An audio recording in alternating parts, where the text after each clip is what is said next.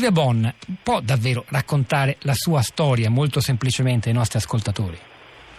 Ma è una storia anche molto lunga, è una storia che parte da lontano, una storia di grande sofferenza e comunque diciamo che ho anche imparato proprio a storicizzare la mia storia, a capire e a fissare con chiarezza e con lucidità il momento dell'esordio, per esempio, avevo 21 anni e ho cominciato a sentire le voci e quindi questo poi si è riproposto più avanti nella mia vita quando appunto ho dovuto affrontare in maniera molto drammatica e anche traumatica appunto eh, questa esperienza, un'esperienza che sono riuscita a, a contenere e con cui vivo anche in maniera buona, positiva, proprio grazie al Dipartimento di Salute Mentale di Trieste.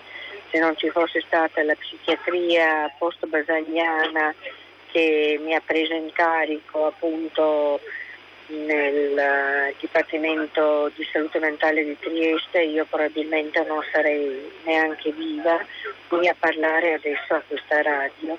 Quindi è stata un'esperienza ed è ancora un'esperienza che mi coinvolge ma che riesco ad affrontare e svolgo una vita che e per molti, molti tratti è una vita anche positiva e anche gratificante con il mio lavoro di ricerca di storica, ma anche con il mio impegno al Dipartimento, perché penso che una restituzione rispetto a quelle che sono state le cure, che sono state anche le possibilità, le occasioni, gli stimoli anche per una crescita, per un cambiamento, una restituzione sia, sia giusta, insomma, Silvia Bon, le posso, le posso, fare una domanda forse un po' sciocca, però davvero ingenua, per, per capire, eh, per esempio, che cosa vuol dire sentire le voci, che, che, che cosa provoca, che esperienza è? Ma eh, sono voci interne eh, dell'anima, del cervello, sono voci esterne che si sentono con le orecchie.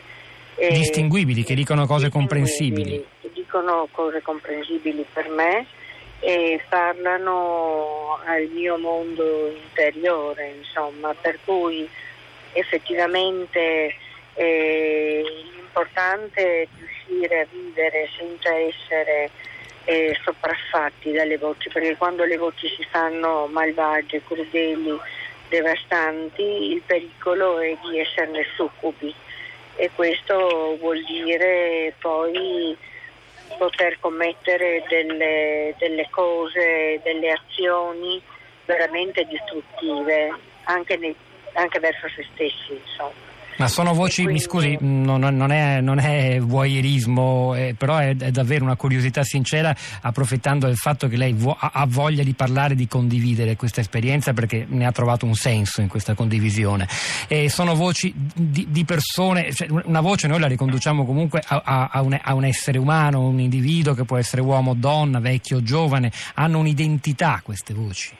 Io ho dato un nome, io ho dato un nome a queste voci. Sono maschili, femminili? Maschili, femminili, sono, sono tante, sono tante.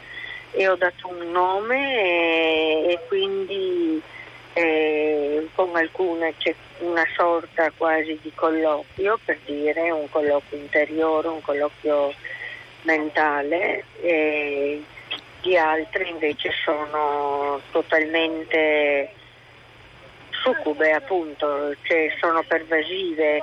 Le, quando le voci sono crudeli, quando le voci sono appunto perfide il pericolo di esserne sopraffatti. Quindi bisogna imparare e io questo non l'ho imparato ancora in termini assoluti però bisogna imparare appunto a fronteggiarle proprio. Senta, oggi lei ha detto le cose vanno meglio grazie anche al Dipartimento di Salute Mentale di... Sì, senz'altro solo perché sono stata in cura a Trieste. Cosa, in, in cosa con, poi passiamo da Don Colmegni, in cosa è consistita la cura? In che modo è, stata, è, è utile, è stata ed è utile per gestire stata, queste voci? intanto sono stata ricoverata, accolta tutte le volte in cui sono stata male, cui, in tutte le volte in cui ne ho avuto bisogno, insomma, che sono state molte. Poi sono stata anche immediatamente dimessa appena sono stata meglio, appena ho recuperato le mie energie e il mio equilibrio, il che molte volte è avvenuto anche in tempi relativamente brevi. Quando sto bene sto bene e quando sono sopraffatta invece eh, provo una sofferenza atroce, nessuna sofferenza fisica è così violenta e così pervasiva come la sofferenza mentale. E anche tante mie amiche che appunto hanno avuto incidenti automobilistici, hanno avuto altre esperienze fisiche sostengono che la, la, sofferenza mentale quando la provano anche in altre forme, in altre, con altre, in altre maniere, diciamo, è quello che le preoccupa e le fa soffrire in maniera totale e questo vorrei che fosse capito anche dalle persone perché appunto noi non siamo solo la malattia e la diagnosi, anzi rifiutiamo diagnosi, etichettature e stigma.